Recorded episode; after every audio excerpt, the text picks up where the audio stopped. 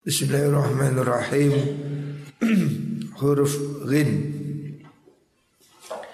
Ghadwatun fi sabilillah. Aw rawhatun Khairun minat dunya wa ma fiha. Ghadwatun utawi budalan isu. Budalan isu fi sabilillahi ilnalem ngluhuraken agamane Allah. Pergi untuk jihad fisabilillah. Aurauhatun utawa budalan sore. Berangkat pagi ataupun sore. Iku khairun luwih bagus minat dunya timbang sangking dunyo wa ma fiha wa malan perkara fiha kang tetep ing dalem dunyo Hadis ini menerangkan bahwa pahala pahalanya jihad visabilillah itu lebih baik dari dunia dan seisinya pahalanya jihad perjuangan visabilillah. Kalau konteks zaman dulu ya perang. Tetapi kalau hari ini ya dalam cara-cara lain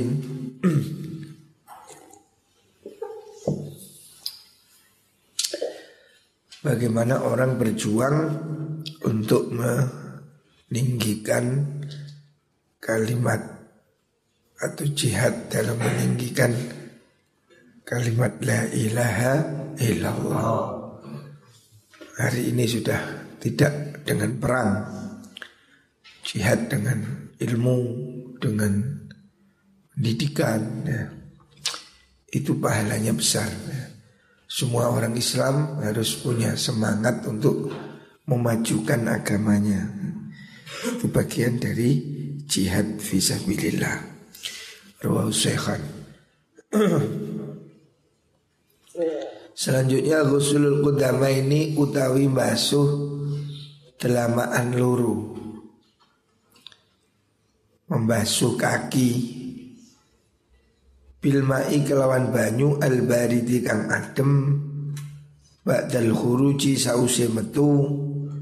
Minal hammami sangking Gon atus Hamam itu pemandian air hangat. Hamam ya. Pada zaman dahulu sudah ada pemandian air hangat. Airnya dipanaskan terus dibuat mandi seperti ya kolam renang hari ini. Tapi airnya hangat. Iku amanun aman minasudai sangking loro ngelu Supaya tidak pusing ya. Setelah mandi air hangat Kakinya dibasuh dengan air dingin ya. Itu zaman dahulu sudah ada mandi air hangat Sekarang ya ada di hotel-hotel mewah ada namanya jacuzzi ya. Jadi mandi airnya hangat. Ada lagi yang mandi airnya dingin ya. Jadi ada mandi yang pakai dua kolam, yang satu panas, satu dingin. Jadi memang itu ada terapinya. Terapi mandi air panas dan dingin. Jadi orang menyemplung di panas benar kedingin, panas lagi, dingin lagi gini. Itu pergantian udara panas, dingin, panas, dingin. Katanya itu baik untuk kesehatan. Jadi kalau sekarang itu ada di tempat-tempat fitness. Zaman Nabi dulu sudah ada. Namanya hammam. Hammam itu tempat mandi hangat. Ya. Jadi kayak tempat memang disewakan untuk memberi layanan mandi air panas. Kalau hari ini kita alat pemanas air ya, murah. Zaman dahulu mandi air hangat ini termasuk mewah ya, suatu yang mahal. Karena kan memanaskannya itu kan cukup sulit pada zaman dulu. Hari ini kolam renang air hangat juga ada.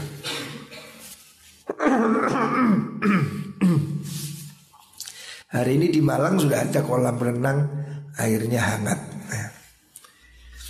Tapi ini sebetulnya sejak zaman dulu sudah ada namanya hamam ini.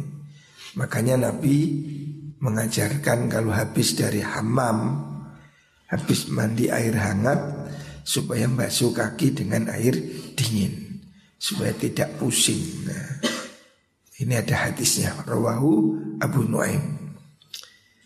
Selanjutnya Nabi bersabda, Ustul Jum'ati utawi atus Jum'at. Mandi pada hari Jumat Iku wajibun tetap Tetap maksudnya tidak wajib menjadi fardu Tapi ulama memaknainya wajib di sini sebagai sangat disunahkan. Karena riwayat yang lain Nabi ada menyuruh tidak mandi. Ada orang yang cukup dengan wudhu. Makanya mandi Jumat itu ya wajib bagi orang yang junub. Ala kulli muhtalimin ing atase saben wong kang ngimpi metumani atau orang yang dalam keadaan junub. Dia harus mandi. Ya kalau dia junub mandinya wajib. Tapi kalau bagi orang yang tidak junub hukumnya mandi sunnah. Semua orang hari Jumat itu dianjurkan mandi. Khususnya bagi orang yang mau Jumatan sebelum Jumat ini dianjurkan hukumnya sangat sunnah. Ada sebagian ulama yang mengatakan wajib. Tetapi kalau madhab syafi'i hukumnya sunnah. Jadi kalau hari Jumat hendaknya mandi. Jangan sampai kumpul Jumatan baunya kecut itu nanti menyakiti mengganggu orang lain. Jadi usahakan Jumatan itu tubuhnya harum, bersih. Jangan datang Jumatan dengan bau yang tidak sedap ya. Itu makruh. Usahakan Jumatan itu kumpul orang dalam suasana yang seger, baunya harum, mandi. Ya. Sunahnya mandi mulai pagi. Ya. Kalau orangnya punya istri, ya sekalian mandi junub malam Jumat. Nah, terus junub, niat junub sekaligus niat mandi Jumat. Nah, ini turun duwe bojo ya mandi Jumat tok. Makanya ada sunnah malam Jumat. Maksudnya sunnahnya itu ya mandinya itu.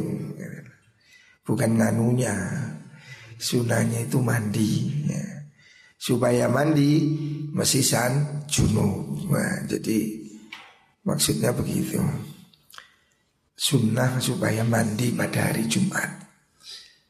Nah, kalau punya istri mesisan mandi ya mandi junub sehingga dapat dua mandi sekaligus. Arwahu Abu Sa'id Al-Hudri. Selanjutnya gosiatkum as-sakoratani. Nabi mengingatkan gosiatkum nungkepikum ing sirakabe. Opo as-sakoratani mendem mabuk, mendem itu mabuk. Perkara mendem luru Dua hal memabukkan ini melenakan kamu. Artinya kamu semua akan dimabukkan dua hal.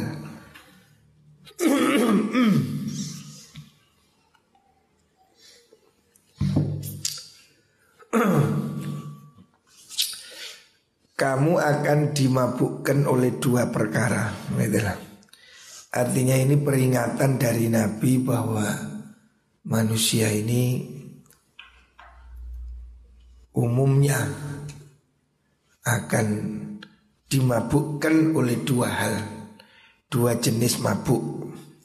Yang pertama syakrotu hubil aisi rupane mendem cinta kehidupan. Mendem mabuk cinta dunia. Manusia ini banyak yang lalai, lupa akhirat karena dia mabuk kehidupan dunia. Sing nomor loro wa hubul jahli lan mabuk demen kebuduhan. Mabuk kebuduhan. Artinya sudah tahu dirinya bodoh tapi tidak mau berusaha mencari ilmu. Dua hal ini yang membuat orang tersesat mabuk dunia dan mabuk kebodohan. Mabuk dunia, mabuk urusan kehidupan manusia semuanya. Umumnya hidupnya dipenuhi dengan fantasi-fantasi keinginan-keinginan yang muluk-muluk ya. Ambisi-ambisi membuat orang ini lupa akhirat. Urip sing dipingin noyo, mobil mewah, rumah mewah, rekreasi yang mewah. Manusia sibuk dengan cari kemewahan. Mungkin hari ini ada sedikit rem dengan adanya COVID ini orang mulai berkurang. Nah, Biasanya orang ini kan tempat liburan, tempat hiburan selalu penuh. Diskotik, diskotik, karaoke ya. Orang sibuk dengan kesenangan-kesenangan. Hari ini oleh Allah diingatkan dengan Covid ini. Sehingga tempat hiburan sepi, biskop-biskop tutup. Tidak tahu diskotik apa tutup. Ya. Artinya seandainya tidak ada wabah Orang ini mungkin sudah sangat lupa ya Manusia ini lebih banyak kepinginnya hura-hura. Kepingin joget, kepingin senang-senang kehidupan dunia ya. Dan mabuk kebodohan. Mabuk kebodohan ini juga menjadi penyakit ya. Orang ngaji semakin sedikit Kesadaran untuk ngerti ilmu agama semakin menurun Orang-orang lebih sibuk sekolah Tidak ngurusi ngaji. Wa inna dhalika Nalikani mengkuno kum sakrotan Nabi mengingatkan kalau kamu sudah mabuk dua hal itu yola tak muruna mongko ora perintah sira kabeh. Bil ma'rufi kelawan kebagusan kamu menjadi tidak peduli dengan amar ma'ruf nahi mungkar. Karena kamu mungkin merasa nggak penting. Nggak ngurus. Nggak ada yang ngejak kebaikan. Walatan haunalan orang nyegah kabeh al mungkaro ing kemungkaran. Manusia menjadi mengabaikan kewajiban amar ma'ruf nahi mungkar. Banyak orang tidak peduli dengan kejelekan atau kejahatan di sekelilingnya. Orang hidup sendiri-sendiri. Maksiat-maksiat tidak ada yang mencegah Sebab orang sudah banyak yang mabuk kehidupan, mabuk kebodohan. Di situlah penyebabnya kemudian manusia tidak amar ma'ruf nahi mungkar. Kita ini kadang juga prihatin di sekitar kita tempat-tempat karaoke, tempat biliar, tempat yang berjalan tidak pakai aturan. Lihat warnet 24 jam.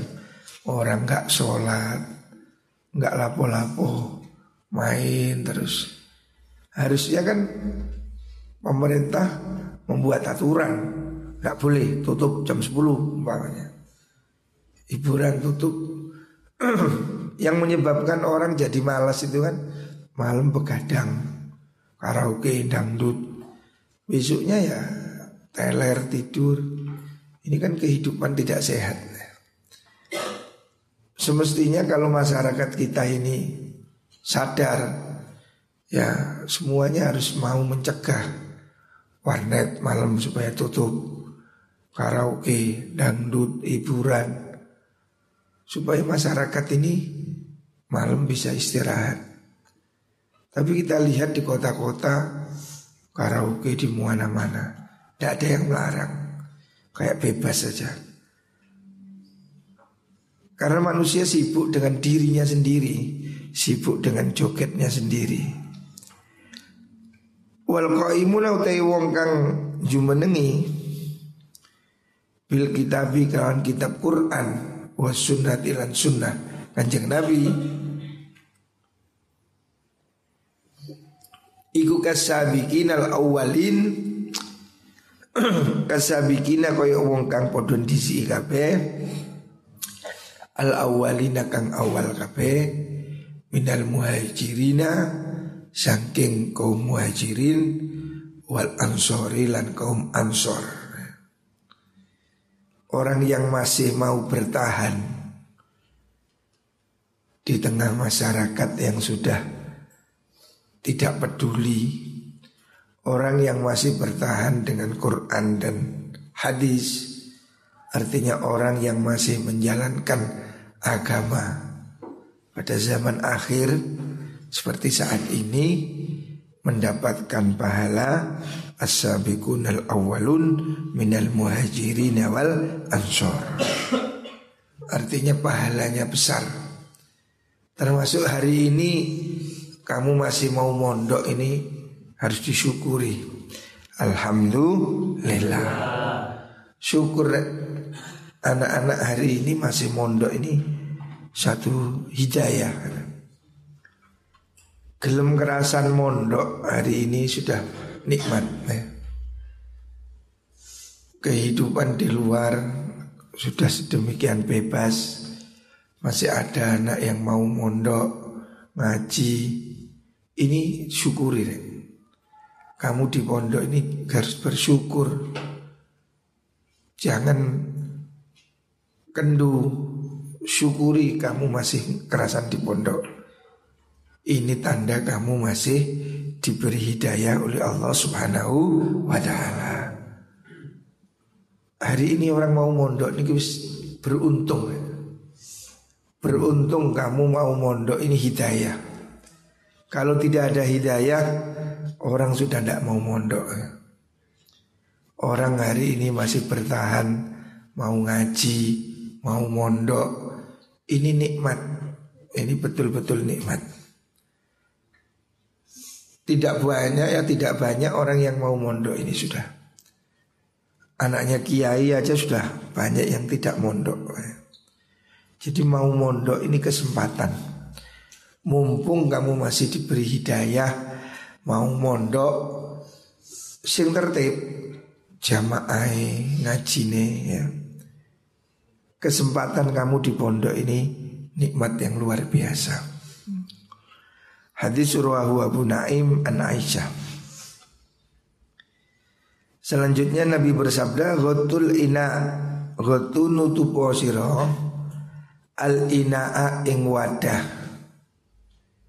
Kalau ada wadah seperti ini lah wadahnya minum. Ini hendaknya ditutup begini. Ya, tutup pono nah. wa uki ulan podo nalenono siro asikoa ing wadah banyu. Tempatnya air digandul zaman dahulu kan. Belum ada keran jadi kendi digandul ditali. Fa inna fisanati seduni iku ing dalam setahun lailatan ono wengi yang zilu kang temurun. Fiha ing dalam lailah opo wabaun wabak penyakit layamuru kang ora liwat opo wabak binain kelawan wadah. Lam yugoto kang ora den tutupi opo inak. Walasiko alan ora ing wajah banyu. Lam yuwaka kang ora den talini opo sika illa waqwa angin tumibo fihi ing dalam ina opo min dzalikal wabai saking mengkono penyakit Rasulullah Shallallahu Alaihi Wasallam mengingatkan supaya wadah ya wadah minum wadah makanan hendaknya ini ditutup kalau malam hari ditutup begini supaya ditutupi makanan, minuman hendaknya diberi tutup. Kalau zaman dahulu belum ada botol, orang wadahnya air itu pakai wadah dari kulit. Jadi seperti kantong-kantong kulit itu supaya ditaleni. Ya. Karena kata kanjeng Nabi ada di satu malam itu malam turunnya penyakit.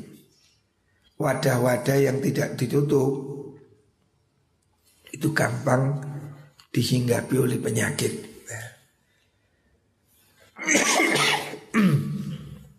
Wadah yang tidak ditutup ini tidak higienis, gampang dimasuki penyakit. Makanya biasakan kalau mau tidur masih punya sisa air Umpamanya air di gelas gini tutupilah. Kalaupun tidak ada tutupnya ya tutupi pakai apa? Pakai kain, pakai tisu, pakai piring ya. Usahakan jangan membiarkan wadah terbuka di waktu malam hari. Ini ada hadis riwayat Imam Ahmad wa Muslim. Selanjutnya Gufira dan Ngapuro Di ngapura limraatin kedua wong wadon Mukmisatin kang ahli zino Cara niki pelacur. Napa pelacur? WTS Wanita nakal. Nabi menyatakan ada wanita nakal. Artinya wanita nakal ini wanita yang berzina dan dosa besar. Ada wanita berdosa besar itu mendapat ampunan Allah gara-gara marot liwatan liwatan sopa mengkuno mar'ah bikal bin ketemu kelawan asu ada wanita nakal pulang kerja jalan ketemu seekor anjing. Ala roksi rokiyin ing atase pinggire sumur. Dure sumur. Ada anjing kehausan di samping sumur. Dia tidak bisa minum karena airnya dalam. Yalhasu kang melet-melet sopo kalbun. Anjingnya ini melet-melet apa melet-melet ya menjulurkan lidah itu loh. Bahasa Indonesia apa melet-melet apa bahasa Indonesia ya Ma, ya melet-melet itu loh apa bahasa Indonesia melet memelet-melet artinya menjulurkan lidah kehausan ya. Anjing ini kehausan, mangap-mangap. Kot kada teman-teman barek iku yak tulu mateni hu ing kalbu opo al atosu ngelak. Ada anjing hampir mati kehausan di dekatnya sumur. Ya. Dia tidak bisa nyemplung kehausan hampir menggelepar. Lah wanita yang lewat ini wanita nakal ini fanazaat mongko nyopot sopo mengkuno mar'ah khufaha ing sepatune mar'ah. Terus dia lepas sepatunya. Fa'authaqatu mongko naleni sopo mar'ahu ing khuf bikhimariha kelawan kudunge mar'ah. Wanita tadi ini tidak tego sepatunya dilepas ditaleni pakai kerudung, dibuat sepatunya dibuat ngambil air ke dalam sumur itu. Fanazaat mongko nyopot sapa mar'ah ngangkat sapa mar'ah lahu krono are kalbu minal ma'i saking banyu.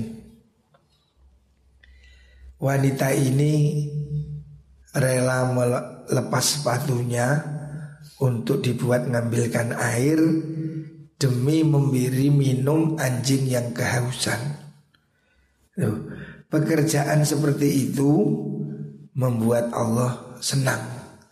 Fahufiro mongkoten sepuro sopolah mar'ah Bidalika kelawan mengkuno mengkuno niku wau. Kelawan sebab mengkuno nazaat lahu minal. Allah menyukai perbuatan baik ya. Walaupun kepada seekor anjing Seekor anjing ini kan bukan hewan yang istimewa Tetapi meskipun dia hewan yang bukan termasuk hewan yang dimuliakan hanya sebuah makhluk seekor hewan yang dalam kondisi sangat kehausan, butuh air. Terus diberi minum oleh wanita yang nakal. Wanita itu memberi minum dengan tulus, mengambil sepatunya, dibuat wadah untuk ngambil air. Perbuatan menolong anjing itu Allah suka Walaupun itu seekor anjing. Artinya anjing ini sebagai salah satu contoh. Ya bisa jadi kucing, kambing, hewan apa pun. Siapa pun yang melihat hewan dalam posisi kehausan. Apalagi manusia. Siapa melihat hewan yang kepayahan, kehausan, terus kok hatinya tergerak, hatinya iba, mau mencarikan air, maka dia itu akan dapat ampunan dari Gusti Allah. Dalam hadis ini dicontohkan seorang wanita nakal. Artinya kan dosanya besar wanita pelacur. Loh seorang pelacur itu dosanya diampuni gara-gara memberi minum seekor anjing. Artinya orang yang mempunyai dosa kesalahan itu bisa ditebus dengan berbuat baik. Berbuat baik kepada siapa pun ya. Meskipun di sini dicontohkan berbuat baik dengan memberi minum seekor anjing. Tapi tidak harus anjing ya. Ini hanya contoh. Yang penting orang itu punya hati belas kasihan. Hendaknya setiap manusia ini punya hati kasih sayang, punya hati ingin menolong orang yang dalam kondisi kesulitan. Kalau menulungi seekor anjing saja dapat pahala diampuni oleh Allah Apalagi menolong manusia, menolong orang miskin, menolong orang-orang yang kelaparan ya. Artinya orang yang punya hati belas kasih itu dikasih Allah. Nah, salah satu contohnya hadis ini anjing Nabi menyatakan belas kasihan pada anjing yang kehausan itu bisa menyebabkan seseorang diampuni dosanya oleh Gusti Allah. Artinya pelacur itu kemudian diberi hidayah hatinya kemudian taubat dan kemudian diampuni oleh Allah. Ini hadis rawahul Bukhari. Jadi ada dua hadis. Satu yang kemarin seorang wanita masuk neraka gara-gara kucing. Nah, gara-gara kucing.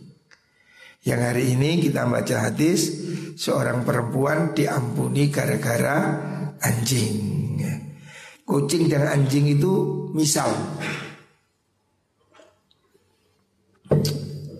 Itu misal dari bentuknya saja Kemarin Nabi mengatakan ada wanita masuk neraka gara-gara kucing Kucing dikurung, tidak diberi makan, tidak dilepas sampai kucingnya mati kelaparan. Menyiksa seekor kucing itu, Nabi mengatakan wanita itu masuk neraka. Jadi ada orang masuk neraka gara-gara seekor kucing. Hari ini hadis mengatakan ada wanita ini bahkan wanita nakal Masuk surga Diampuni Allah Gara-gara belas kasihan pada seekor anjing ya. Jadi dua contoh yang sama-sama ekstrim Masuk neraka gara-gara kucing Masuk surga gara-gara anjing ya. Artinya hewan ini bisa membuat orang masuk neraka, bisa membuat orang masuk surga. Belas kasihan pada hewan, ya. Apalagi belas kasihan pada makhluk manusia, ya. Ini mencontohkan aja, jadi jangan berbuat jahat pada hewan. Kucing pun tidak boleh diterlantarkan. Artinya bukan hanya kucing, orang punya ingon-ingon apa, kambing, burung, ayam, siapa pun tidak boleh membiarkan hewannya itu mati kelaparan. Biar kalau dia sengaja itu bisa dosa menyebabkan masuk neraka. Jadi menyakiti hewan itu dosa.